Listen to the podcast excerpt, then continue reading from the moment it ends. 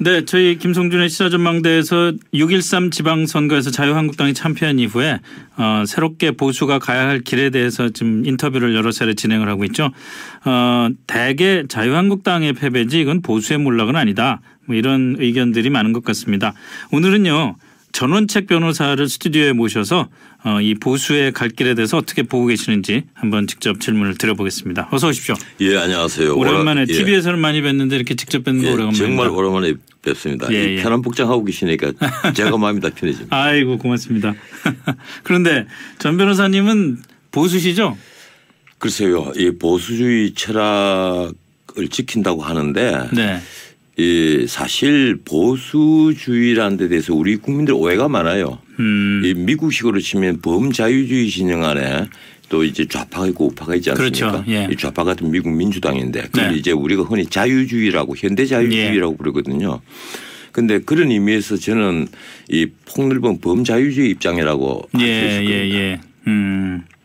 뭐 그거 갖고 깊이 들어가기엔 저희가 시간도 모자라고 예. 있습니다만은 음, 어쨌든 사실은 김종필 전 총리 얘기를 좀 물고 들어갔으면 좋겠어요. 그 돌아가신 김 전 총리에 대해서 훈장을 추수하는 문제를 놓고 좀막 논란이 벌어지고 있는데 우선 이 사안에 대해서는 어떻게 보십니까? 저 방금 전에 그 원일의 의회에서도 이 문제를 다뤘습니다만은 예, 그 이낙연 총리가 기자들에게 얘기를 했죠. 이 전직 어, 총리들에게 당연히 그 드리는 것이다. 네. 근데 또 이 상을 그, 아, 그 훈장을 들고 가서 당연히 드리는 거라고 얘기하니까 그것도 또 이상하더라고요. 이 공문이 있어야 드리는 건데 사실 총리를 지낸 것만으로 공문이 있다고 봐야 되겠죠. 네. 예, 총리를 그것도 두 분씩이나 지내지 않습니까? 예. 그리고 또 무엇보다도 이 5.16 쿠데타 주역이라는 원전이 있지만은 음. 이 나라의 산업화 그리고 또 넓게 보자면 민주화에도 일조를 했죠. 네. JP 이 어떤 그 어쨌든 김대중 전 대통령의 당선에 예. 영향을 미쳤으니까. 호남 당시로서는 호남의 정권이 간다는 걸 상상도 하기 어려웠는데 네. 김대중 정권을 창출하는데 이 절대적인 공로가 있죠. 네. 그래서 이 정권의 수평 이동 음. 이 가능하도록 했으니까 그런 공헌 같은 걸 생각해서 그런지 동교동계에서도 이번에 상당히 조문을 많이 갔더라고요. 그렇겠죠. 예. 또 민주평화당 쪽 분들도 예. 많이 어, 갔고. 근데 사실 그 과거에 예를 들어서 그 원로 정객이 그 돌아가시거나 그러면은 문상을 가서라든지 아니면 뭐 그분과 관련돼서 이제 뭐 그 같이 그 모시고 일을 했던 사람들끼리 모여서 이런저런 얘기를 하면서 그 시점의 정치적인 뭐 논란, 분열, 갈등 이런 것들을 또 그 해소하는 계기, 계기가 되기도 하고 그러잖아요. 근데 이번에는 보수가 다시 일어날 길을 찾는 그런 계기가 될 수는 없을까요? 글쎄요, 보통 이제 조문 정치라고 그러잖아요. 그러니까요, 예. 빈소에서 모여서 여러 가지 정치 상황에 대해서 의논도 하고 또 돌아가신 분의 뭐 뜻을 받들어 이렇게 하자 이런 말도 흘러나오고 하는데 네. 이번에는 그런 말이 거의 없는 것 같아요. 예. 예, 또 JP가 정치적으로 독특한 위치에 있었고 네. 예, 근데 뭐 한국 그 자유당과 아주 가까운 거리에 있었다거나 하면 또 모르겠는데 네. 이 돌아가실 때까지 충청권이 맹주였지 보수파의 맹주였다 이런 얘기는 음. 거의 없었거든요. 예. 이러다 보니까 아마 빈소 정치가 그렇게 원활히 이루어지는 것 같지는 않습니다. 음. 그렇군요. 좀 사실은 좀 아쉬운 면은 있습니다. 이렇게 그뭐 JP 자신을 떠나서 정치권에 큰 족적을 남긴 분이 돌아가시면은 그 당시에 족적을 회고하고 그러면서라도 또 우리가 나아갈 길에 대해서 좀 논의도 있고 그러면 참 좋겠는데 예, 솔직히 말해서 그 우리 정치계가 참 그 천박한 분들이 많아요. 예. 그런데 이 돌아가신 김종필 총리는 뭐 구테타 주역이었지만은 유머가 많았고 그렇죠. 그리고 보기 드물게 지적인 분이었죠. 예, 예. 다재다능했고 각 분야에 어느 정도의 지식을 갖춘 분이었단 음. 말이에요. 사실 우리 정치판에 이런 분을 찾기는 굉장히 어렵습니다. 사실 그런 면은 예. 있습니다. 예. 자, 뭐 자유한국당으로 넘어가죠. 그 이런 말씀 하셨어요. 실제로 6.13 지방선거 끝나고 나서 보수의 희망이 없다? 희망이 없는 정도가 아니고 이렇게 지리밀렬하고 이렇게 빈집털이를 당한 적이 있습니까? 한국 보수판이 선거에서 그냥 진 게 아니에요. 지난 대선 그리고 그 앞에 탄핵 과정 그리고 이번 지방선거는 거의 빈집털이를 나타냈다 네. 이렇게 얘기를 하는데 시작은 지난 총선부터라고 봐도 예, 되겠죠. 그렇죠. 음. 이 진박 타령을 하고 자중 질환을 벌이면서 200석을 예상하던 당시 새, 네. 새누리당이 이 빈집털이 당했죠. 이 박근혜 또 국정농단 프레임으로 19대 대선 또 애초에 승부가 예정이 돼가 있지 않습니까? 예. 그 저는 빈집털이로 봅니다. 네. 그리고 이 평화 프레임에다가 또 야당이 지리밀려를 하면서 전국에 문재인 바람이 불었단 말이에요. 네. 이번 지방선거도 이 국회의원 보궐선거에서 그 총 12석에서 한 석만 건지고 음. 11석에서 패퇴를 했습니다. 그렇죠. 가령 이게 전국 총선 같았으면 자유한국당이 한 2, 30석 건졌다. 이런 뭐 비율을 따지면 그렇게, 비율 따지면 그렇게 예. 되는 거예요. 문자 그대로 빈집털이 당한 겁니다. 예, 예. 이번에 총선 총선이 아니었기에 천만 당이라고 생각해야 될 겁니다. 음. 그런데 자유한국당이 빈집털이를 당하고 자유한국당이 몰락을 한 거지 우리나라의 보수가 몰락한 건 아니지 않습니까? 이 보수가 몰락했다 봐도 과언이 아닐 거예요. 왜 그런가 하면 자유한국당뿐이 아닙니다. 보수의 가치와 철학에 대해서 우리 범보수청이 얼마나 그 생각을 많이 했는지 예. 반성을 좀 해야만 합니다. 음. 단순한 반공몰이로 그 보수 의원 하는 분들이 있었고 네. 뭐 나도 보수다 이런 사람도 있었고 그 쉽게 말하면 그 박근혜 전 대통령을 우리는 뭐 보수의 그 하나 그 어? 상징처럼 상징 예. 매기는 분들이 있단 말이에요. 우리 사회 아직도 그런 분들이 많아요. 근데 박근혜 전 대통령이 대통령 후보 시절부터 급진 좌파적 정책을 내놓았단 말이에요. 뭐 생애 주기별 복지하면서 무상 복지를 확대를 했지 않습니까? 그랬죠. 가령 이 보수와 진보 이 유럽에 있어서 보수와 진보의 가장 극명한 차이는 이 복지 정책에서 드러납니다. 네. 그리고 탈규제와 민영화 민영화 정책에서 드러나거든요. 예.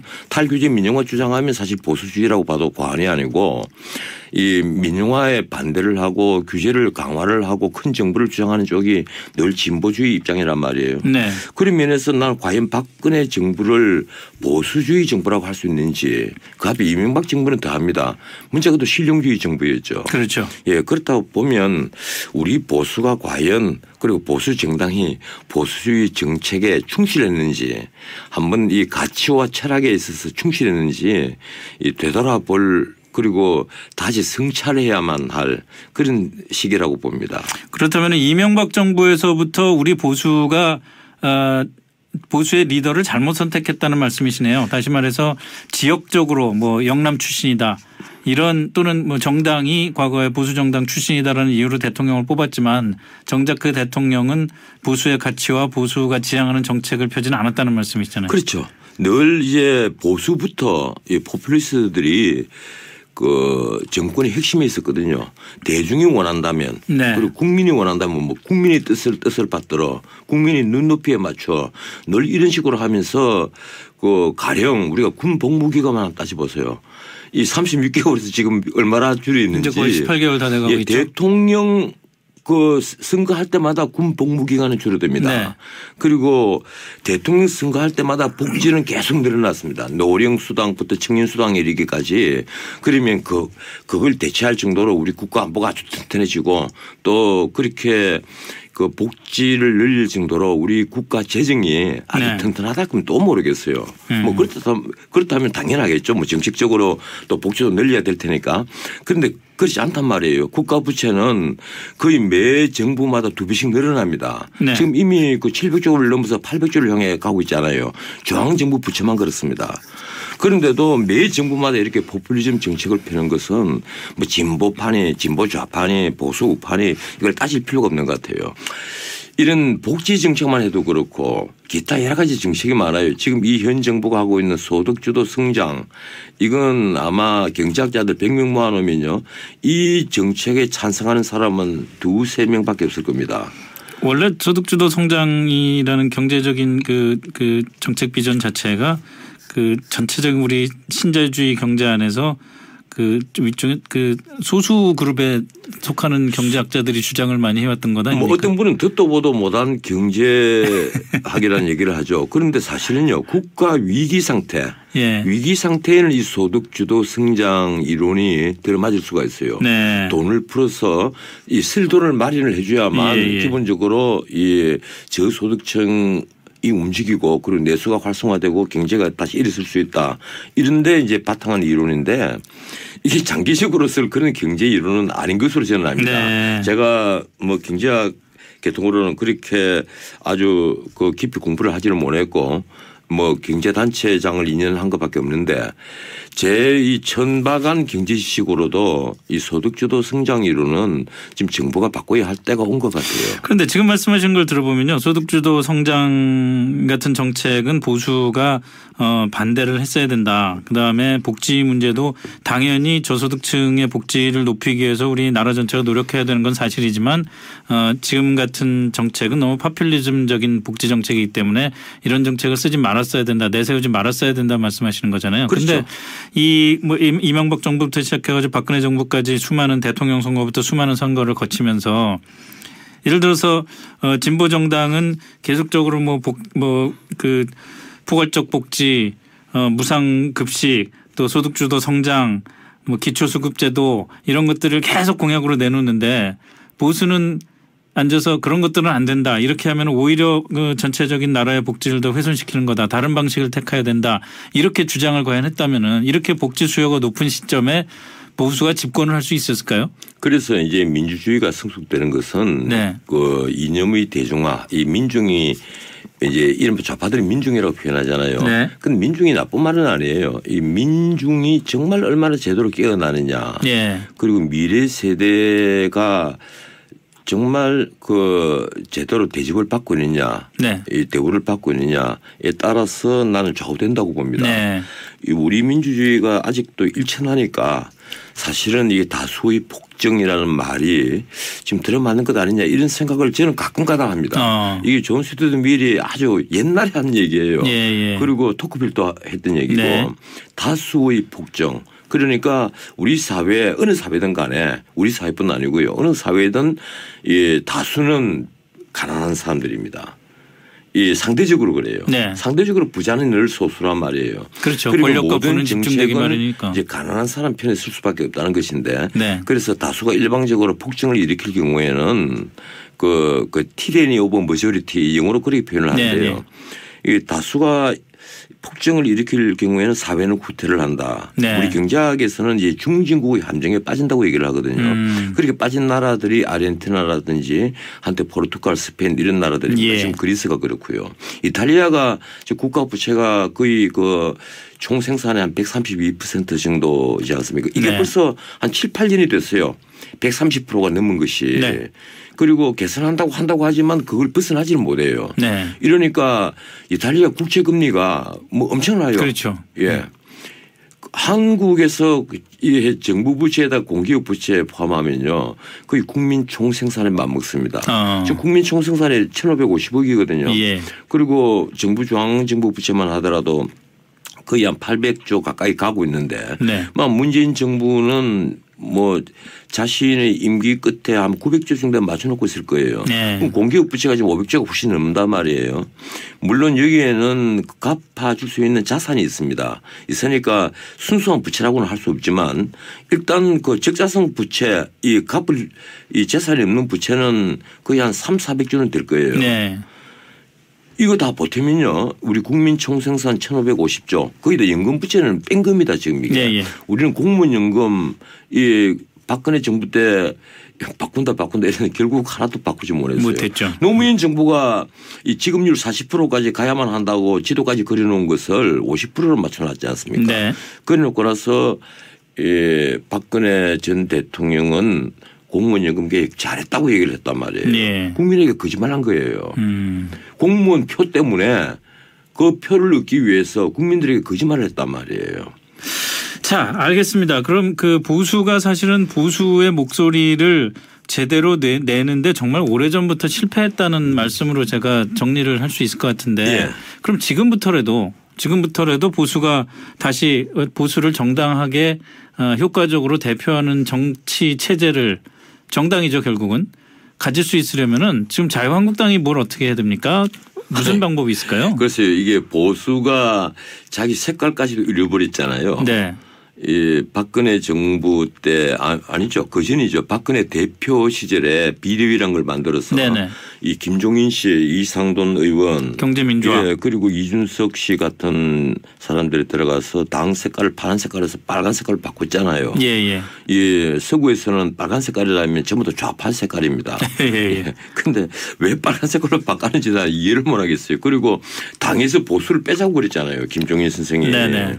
네, 그때 깜짝 놀랐어요. 그리고 이른바 경제민주화 얘기를 했단 말이에요. 예. 경제민주화는 독일의 그 산별노조가 이 독일 사민당이 1970년에 빌리 브란트가 집권하니까 제일 처음에 강행 제안했던 내용이에요. 정치민주화, 음. 경제민주화, 사회민주화 이 삼민주화에다가 국제민주화까지 하자 이 주장을 했단 말이에요.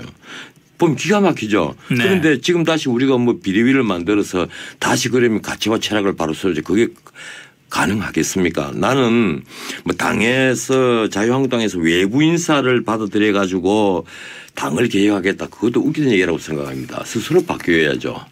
음. 스스로 바뀐다면 나 가능하다고 봐요. 이 친박 비박 가릴 것 없이 자기 자신에 대해서 철저한 반성을 한다면 스스로 바뀔 수 있다고 봐요. 기껏 한다는 것이 단식 투쟁이나 하고 예. 뭐 가끔가다 머리 삭발하는 분들도 있습니다만 네. 단식하고 삭발한다고 해서 정책이 바뀌고 나라가 바뀌는 게 봤습니까? 예. 그거 없잖아요. 실제 바뀌어야 될 사람은 스스로가 바뀌어야 되는데 네. 스스로 바뀌면 국민들이 알아주죠. 아, 저 음. 친구들이 저렇게 바뀌고 정말 황골 탈퇴하거나 뭐 뼈깡다 소리 안 해도 예. 정말 바뀌었구나. 어? 그러면 이 사람 바꾸는 것보다도 효과가 있을 겁니다. 사람이 외부 사람이 들어가서 뭘 하겠어요 지금. 예. 그런데 내부는 지금 뭐 4분 오열에 정말 서로 헐뜯기만 하고 있는데 차라리 이 중에서 그 좀 세력이 있는 사람들이 뭉쳐서 새로운 세력으로 그, 그 당내 권력을 장악하는 게 더 나은 거 아닌가요? 예, 저는 예, 그 자유한국당 중진들 뭐 몇 분하고 자주 만나는데 예. 만날 때마다 저도 그런 얘기를 합니다. 왜 당신들은 그룹핑을 하지 않느냐. 어. 함께 모여서 치열하게 매일 밤 뭐 아니면 일주일에 한두 번이라도 네. 정책을 놓고 토론을 해라. 네. 토론을 하고 방향을 잡아라. 어? 그래야 스스로 공부가 되고 그렇죠. 또 싸우는 방법도 알게 되는데 우리 자유한국당의 중진들은 예, 정략적인 연구만 하는 것 같아요. 음. 이 정략보다는 이 정책을 공부하고 대중을 위해서 정말 우리가 뭘 만들어낼까 네. 어, 하는 것을 고민을 하면 대중들이 알게 됩니다. 네. 자연스럽게 알게 되죠. 그런데 이 지금 비박 친박 싸우는 것은 그렇지 않잖아요. 결국은 2년 뒤에 국회의원 선거할 때 우리 세력을 얼마나 더 늘릴 것이냐, 그렇죠. 예, 공천권을 어떻게 할 것이냐, 나는 우선 어떻게 될 것이냐, 예, 예. 이 생각만 한단 말이에요. 네. 이번에 제일 코미디 같은 게 진박 출신인 그러니까 진박 감비를 받아서 예, 국회의원이 된 분, 대학 교수하다가 어, 장관도 하고 진박 감비를 받아서 국회의원 되신 분이 어, 중진들 다 물려나라고 네, 그 예. 초선 의원 성명에 그, 그 내용을 자신이 말, 나는 순수한 헌법학자라고 생각할지는 모르겠는데 그렇다 손 치더라도 자중해야죠. 예, 예. 대중이 본인을 어떻게 생각하는지를 전혀 몰랐다는 얘기예요. 음. 자, 뭐 벌써 시간이 많이 흘러서 좀 더 기술적인 질문 마지막으로 하나만 드리겠습니다. 어쨌든 그 자유한국당이나 또는 보수 정당이 살아나야 하는데 살아나기 위해서 그렇다면은 지금 내부에서 어떻게든 개혁을 하고 내부에서 리더십이 나와야 된다고 말씀하신 거잖아요. 그렇죠. 내부에서도 예. 해야 되고 네. 이 저희들 같이 바깥에 현실 정치를 하지 않은 사람들이 예. 나는 범 시민 운동을 할 때가 왔다는 생각을 아, 합니다. 아. 이 바깥에 범 보수층도 4분 5일대가 있거든요. 그렇죠. 예. 사실 보수스럽지 않은 분이 보수라고 외치고 다니는 분들도 많이 음. 있고 정말 또 보수인 분이 입국 다물고 네. 예, 밖에 나타나지 않은 분도 있고 네. 이런 분들이 한 분 한 분 다 모여서 함께 고민을 하고 뭐, 뭐 때문에 고민하겠어요. 개인이 입신영달은 아닙니다. 이제 우리가 입신영달을 추구할 정도의 나이는 아니잖아요. 예. 그래서 이 대한민국의 내일을 위해서 또 지금 20대 30대들 더 나아가 지금 10대 음. 어린 친구들을 위해서 이, 이 아이들이 앞으로 살아갈 대한민국을 위해서 이 고민을 하고 있는 그런 보수들이 다 좀 모였으면 좋겠어요. 네, 네. 보수와 진보가 추구하는 방향은 똑같아요. 결국은 더 많은 자유, 더 많은 평등, 더 네. 많은 안전 아니겠습니까? 네. 이세 가지 추구하는 목표를 갖단 말이에요. 방법론이 다른 건데 저는 역대 보수 정부도 잘못한 바가 많지만 지금 우리 진보 좌파도 정책적으로 개선해야 될 점은 한두 개가 아닙니다. 네. 뭐 어떻게 보면 전부 다 틀렸어요. 아니 뭐 그런 걸 지적하기 위해서라도 보수 예. 쪽 날개가 어 제대로 복원이 돼야 된다는 생각도 들고요. 예, 원래 그 좌파들이 그런 얘기를 많이 했거든요. 새는 양쪽 날개로 난다 네, 뭐 그렇죠. 이런 얘기를 많이 했는데 제가 가만 보기에 요사이 그 우리 보수는 한쪽 날개가 애초에 되지도 못했고 아부와 그 그리고 굴종 예. 그런데 능숙한 사람들 한쪽 날개는 아니잖아요. 그렇죠. 예, 지난 그 MB 정권 박근혜 정권 때 저는 참 MB 박근혜를 뭐 바깥에 자유스러운 사람이니까 네. 마구마구 비판도 하고 막 씹어대는데 지나고 나서 보니까 나도 좀 너무 잘못했다는 생각을 해요. 이 바깥에서 비판만 했지 아. 막상 대안을 제시를 한게 얼마나 음. 있었느냐 생각을 하면 저도 반성을 합니다. 알겠습니다. 오늘 여기까지 듣죠. 그 전원책 변호사님의 보수에 대한 쓴소리 또 보수분들이 잘 좀 새겨 들었으면 좋겠다는 생각이 듭니다. 지금까지 전원책 변호사와 말씀 나눠봤습니다. 오늘 고맙습니다. 네, 감사합니다. 저희가 우리나라 보수가 가야 할 길에 대해서 다양한 목소리를 조금 듣고 있습니다만 앞으로도 기회가 닿는 대로 계속 여러 의견을 한번 어, 이 자리에서 한번 들어보겠습니다. 김성준의 시사전망대 2부 여기까지고요. 잠시 뒤 3부 이슈 토크로 돌아오겠습니다.